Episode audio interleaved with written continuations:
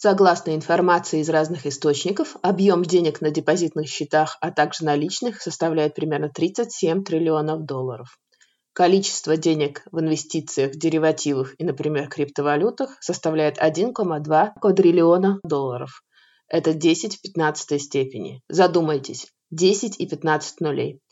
Это примерно объем денег, циркулирующих в мире. С вами финансовая амазонка Татьяна Эдельштейн, и сегодня мы поговорим о накоплении капиталов. Накопление капитала – это один из самых важных моментов, с которым мы должны разобраться перед тем, как приступить к инвестициям и приумножению ваших капиталов. В теории все доходы можно разделить на три вида. Это активный доход, пассивный доход, а также доход от инвестиций или портфолио income. Я не буду останавливаться на различии между пассивным доходом и доходом от портфеля инвестиций, потому что для целей настоящего эпизода это несущественно. Активный доход – это то, что вы получаете от своей трудовой деятельности или бизнеса каждый день. Это ваша фактически зарплата, а также прибыль от бизнеса. Почему я в первую очередь говорю об активном доходе? Ведь активный доход – это именно то, что позволяет нам сформировать какую-то подушку безопасности, сформировать стартовый капитал для того, чтобы потом получать уже пассивный доход. Ведь для того, чтобы инвестировать, вам необходимо осознать, сколько денег вы имеете, а также как можно более эффективно аккумулировать эти средства для того, чтобы в дальнейшем вложить их уже куда-то и получать так называемый пассивный доход. Доход, который не требует больших энерго и времени затрат, а также вашего активного действия. Первый шаг к финансовой осознанности начинается с того, что вам надо осознать, какой ваш доход за определенный месяц и какой ваш доход за год. Поэтому пока слушаете меня, залезьте в свою зарплатную ведомость, залезьте на свой счет в интернет-банке и посмотрите, сколько денег вам пришло в этом месяце и кто их заплатил. Таким образом вы узнаете и размер и источник своего дохода за определенный месяц. Следующий шаг на пути к финансовой самостоятельности и благосостоянию – это аналитика потому что нам необходимо понять, какие ваши расходы, какие ваши траты и насколько умело вы распоряжаетесь своими деньгами. Для того, чтобы сделать это успешнее, есть одна такая простая методика. Названия у нее бывают разные, но я называю это бюджет «надо, могу и хочу». Итак, поехали, посмотрите на свой расчетный счет, возьмите выписку, сколько вы денег потратили за предыдущий месяц, покопайтесь по своим карманам, найдите все чеки за предыдущий месяц. После того, как вы поняли финальную сумму расходов за месяц и, например, поняли, сколько денег вы потратили в предыдущем месяце, мы можем начать бюджетирование. Итак, что заносится в категорию «надо»? Это та категория, которая покрывает ваши основные бытовые, а также правовые необходимости. Это, например, налоги, это, например, выплаты по ипотечному кредиту, выплаты по страховке, плата за коммунальные услуги, плата за аренду, деньги на транспорт, покупку продуктов. Одним словом, все то, что вам необходимо, чтобы выжить и нормально функционировать. То, от чего вы не можете отказаться. И, пожалуйста, будем честны с собой, кружка кофе из Старбакса и поход в бар не классифицируются как предметы первой необходимости необходимости. В следующую категорию «хочу» заносятся как раз всякие приятные вещи. Например, путешествия, рестораны, бары, развлечения, кино, абонементы в джим, подарки. Следующая категория – это категория «могу». Это все то, что вы делаете для своего финансового блага. Например, если вы отчисляете деньги в частный пенсионный фонд, это вот эта категория. Или если вы досрочно, например, выплачиваете свои овердрафты, то это тоже выносится в эту категорию. Или если вы делаете накопление на депозитный счет, это тоже относится в эту категорию. Подобная аналитика поможет вам понять распределение ваших средств на ваши расходы. Это поможет вам понять, насколько хороши ваши дела, где вы находитесь в жизни вашей финансовой, куда уходят ваши деньги. И помните, деньги любят счет.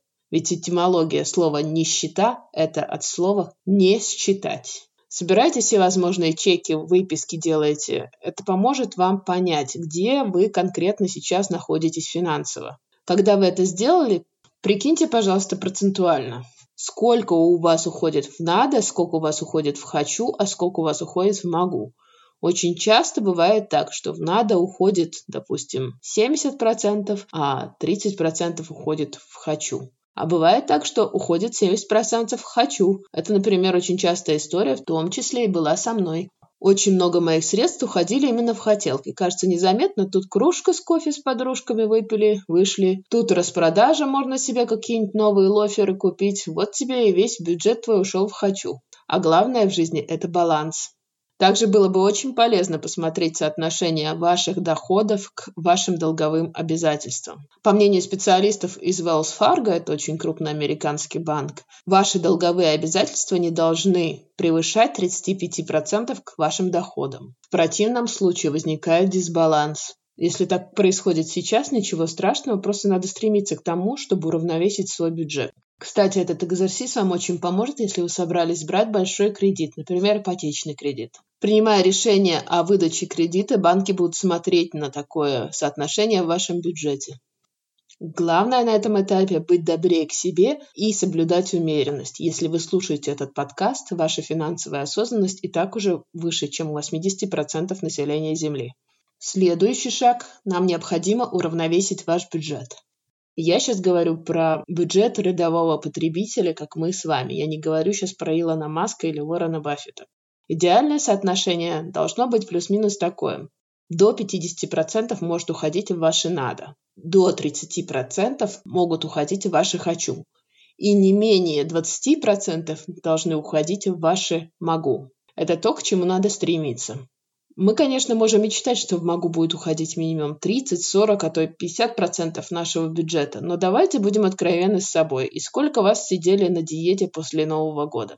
1 января мы решаем все. Я сажусь на диету, ничего кроме мяса, я убираю из своего рациона углеводы, и как вы долго просидели на такой кето-диете. Например, вы можете на ней просидеть неделю, две недели. Стойкие могут просидеть месяцы, но раньше или позже вы сорветесь и съедите целый торт киевский в одно лицо за один присест. Это то, о чем я говорю. Надо соблюдать умеренность и быть добрее к себе. Необходима умеренность также ваших ограничений, потому что слишком жесткие ограничения никогда не работают для большинства людей в долгосрочной перспективе. Необходимо изменить свой образ мышления и свой жизненный уклад, потому что если вы собираетесь садиться на денежную диету, в краткосрочной перспективе она даст вам какие-то результаты, но если смотреть на долгосрочную перспективу, это неустойчивый результат и не гармоничный результат. Теперь давайте поговорим о способах вписаться в этот идеальный бюджет и каким-нибудь образом даже возможно найти лишние деньги. Как я могу вам помочь на этом нелегком пути? Я предлагаю несколько простых правил. Например, автоматизации. Я уверена, что большая часть из вас получает деньги на ваш расчетный счет в банке. И практически у всех подключен интернет-банк. Также, я думаю, все из вас знают такую опцию, как автоматический платеж или прямое дебетирование. Видите ли, я считаю, что человеческая воля и способность к самодисциплине переоценена. Мы все привыкли себе думать как о волевых людях, которые могут быть дисциплинированными. Однако опыт и многие исследования показывают, что подавляющее большинство людей не способно в долгосрочной перспективе применить к себе жесткие дисциплинарные меры, к сожалению. И потому я говорю о том, что человеческая сила и воля в некоторых вопросах сильно переоценена. Потому я считаю, что нет смысла создавать себе лишние соблазны и где есть возможность выставить себе автоматические платежи, есть смысл это сделать, чтобы у вас не осталось возможности и не закралось даже такой мысли о том, что у вас есть лишние 100 евро, а давайте-ка я их потрачу на какую неприятную вещь, вместо того, чтобы перечислить в накопление. Я тепло советую вам пересмотреть все ваши подписки и пересмотреть все ваши электронные покупки потому что вы должны понимать, что современный интернет-шопинг, который особенно расцвел за период пандемии, делается все, чтобы брать какие-либо барьеры на вашем пути, чтобы вы совершали покупки. Смотрите, о чем говорю. Если раньше надо было вводить данные карты, имя, фамилию, ЦВВ-код и прочие данные, которые требовали от вас физического усилия, то есть встать, найти кошелек, найти карточку, вписать какие-то данные.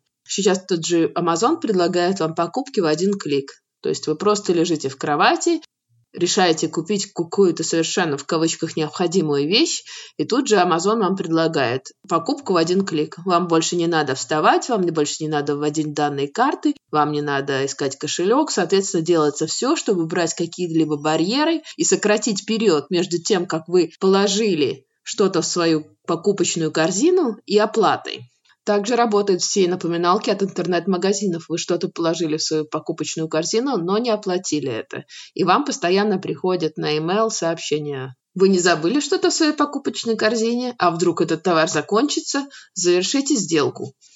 Тот же суперудобный и продвинутый сервис платежей PayPal, который предлагает One-Click Payment. Идея всех этих улучшений лишь одна – не дать вам время задуматься, не дать вам время обдумать ваши возможные эмоциональные покупки. Таким образом, вас и вынуждает тратить больше. Следующая большая категория, которую было бы очень неплохо пересмотреть и попытаться по возможности уменьшить траты на эту категорию, это эмоциональные покупки. Проанализируйте свои выпуски по счету за предыдущий месяц и подумайте, под влиянием каких эмоций вы покупали ту или иную вещь. Действительно ли эта вещь вам нужна, или вы просто почувствовали себя плохо, или увидели кого-то в красивом пальто и потому купили себе похожее. Для женщин также советую обратить внимание на корреляцию вашего цикла фертильности и ваших покупок. Это очень смешно, но на самом деле есть прямая зависимость. И я думаю, прекрасно уже раскусили все алгоритмы того же Амазона или eBay или где вы обычно закупаетесь, то, как часто вы совершаете покупки под наплывом гормонов, которые связаны с вашим циклом фертильности. Когда вы поймете свои эмоции в момент покупки, возможно, вы сможете потом это контролировать. Вообще, чтобы удачно контролировать интернет-покупки, я очень люблю технику, которая называется отложенные покупки или отложенный платеж. Вы кладете что-то в свою корзину и устанавливаете у себя так называемый период охлаждения или cool-off period на английском. Иногда это три дня, некоторые люди устанавливают даже неделю. То есть вы кладете что-то в свою корзину, ждете три дня, и если через три дня вы все еще думаете, что эта вещь вам нужна, тогда вы ее покупаете. Если нет, тогда вы просто радостно ее выкидываете из своей корзины, и это значит, что вы не потратили в очередной раз деньги просто под влиянием каких-либо эмоций или гормонов. Пересмотрите свои подписки. Я вот, например, недавно обнаружила, что существует у меня подписка вроде как недорого. 7 евро сервис стриминговый Spotify. Но тут я поняла, что я, наверное, не заходила на Spotify месяца три. А за эти три месяца я, тем не менее, заплатила 21 евро. Вроде немного, но 7 евро на 12 месяцев. Вот считайте, какая экономия. Возможно, есть этот смысл получить все-таки этот сервис бесплатно. Ну, потерпите рекламу, ну ничего страшного. Следующий совет. Научитесь отстаивать свои права и научитесь торговаться. В бизнесе, да и в жизни вы получаете не то, что вы заслужили, а о том, о чем вы смогли договориться. А Тони Робинс говорит вообще «You get what you are ready to tolerate». То есть ты получаешь то, что ты готов терпеть. Как я уже говорила, не стыдно попросить о повышении зарплаты. Не стыдно поговорить о снижении ставки на ипотеку. Не стыдно отказать в выдаче займа близкому человеку, если эти деньги нужны тебе самому. Опять же, пересмотрите свои абонементы в джим. Вы всегда можете добиться лучшего тарифа. Пересмотрите свои тарифы по мобильной связи. Всегда можно переговорить с своим менеджером о каких-то возможных улучшениях. Поговорите со своим банком о меньших процентах. Всегда можно добиться лучших условий. В худшем случае вам просто откажут. Ну и что? Вот, например, простой пример из моей жизни. У меня была кредитная карточка. По тому времени были довольно грабительские проценты. Это были 2000-е годы. Или жирное время, когда денег было много. И проценты по моей карте были где-то 25-23%. Сегодня это кажется безумным числом, во всяком случае в Европе. А тогда это было абсолютно нормально. Вот эта карточка прожила у меня 10 лет, пока я не решила, что я, собственно говоря, теряю. И пришла к своему менеджеру в банке и сказала, ну, вот у меня такая карточка, я уже в обед 100 лет, давайте-ка пересмотрите мои проценты. А они сказали, да, без проблем, и снизили мне эти проценты до 15%. Или даже меньше, я не помню. Что меня удивило в этой истории, оказалось, что я была единственным человеком за практически там 5 или 10 лет, кто пришел поговорить о своих процентах по кредитной карточке. Потому мой совет – говорите, говорите, говорите, и, возможно, вы добьетесь каких-то лучших условий для себя. Еще один из моих советов, как уменьшить ваши расходы, относится к избавлению от токсичных долгов. Что такое токсичный долг?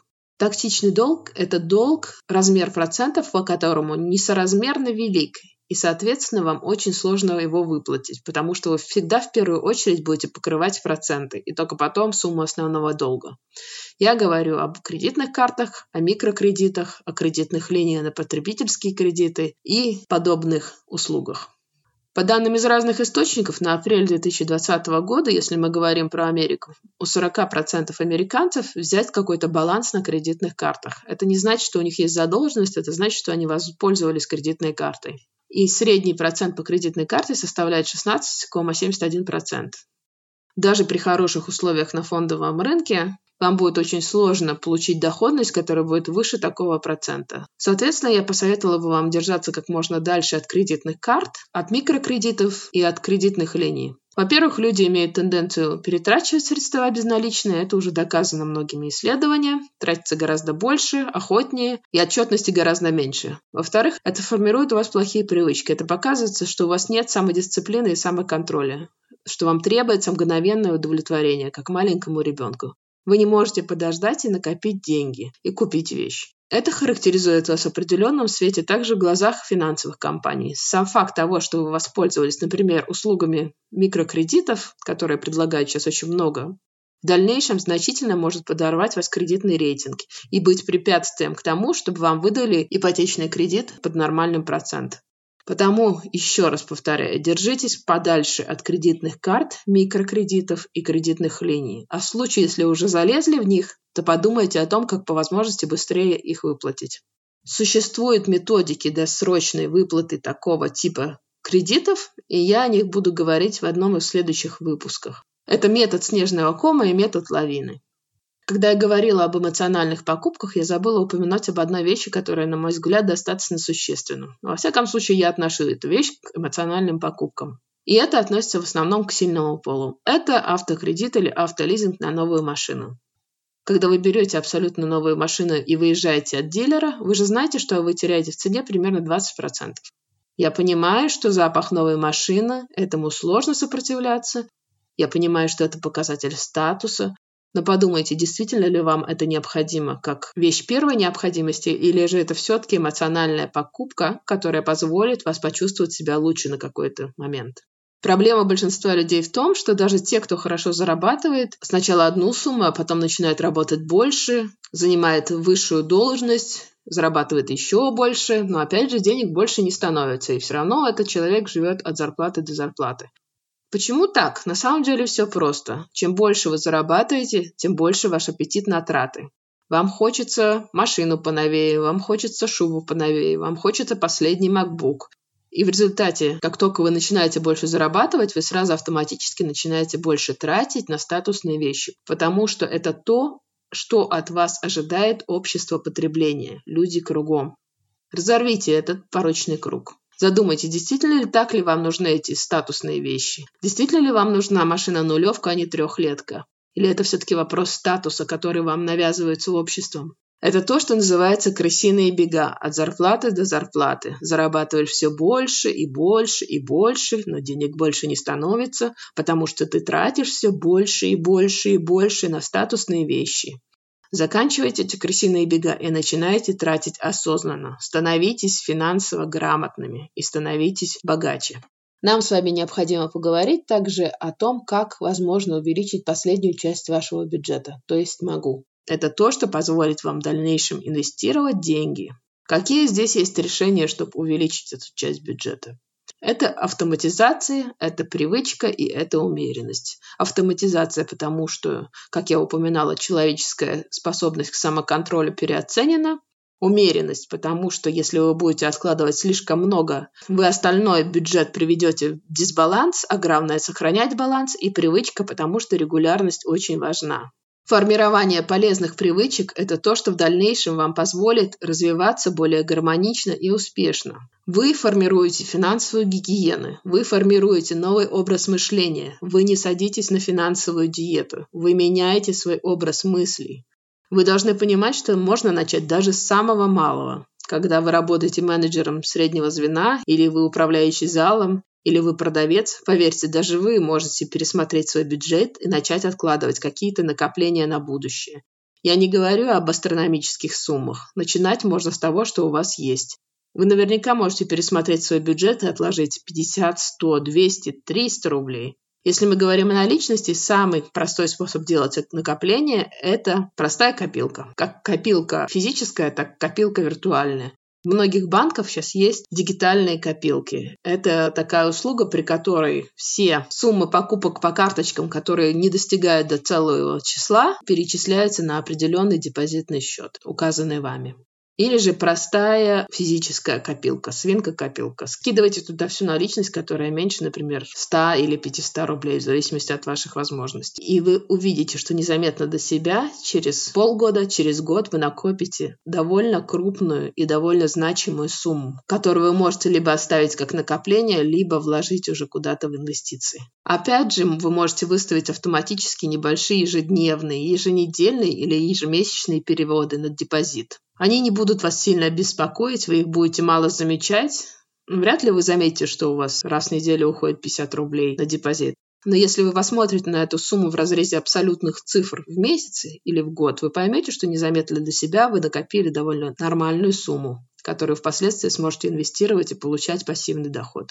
А еще немаловажный совет – лишите себя доступа к этим деньгам, потому что раньше или позже у вас возникнет идея запустить туда свою алчную ручонку. Обеспечить сохранность таких средств также помогает выставление ярлыков, потому что если у вас стоят деньги с надписью «На обучение в университете», у вас будет меньше соблазна залезть туда и потратить их, например, на покупку новой сумки. Плюс это помогает вам лишний раз наглядно визуализировать свою цель.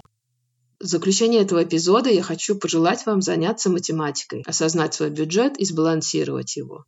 Также я хочу вам напомнить, что это образовательный некоммерческий проект, потому ставьте лайки, шерьте, пишите комментарии, я очень это ценю. Вы поможете мне сделать этот подкаст лучше.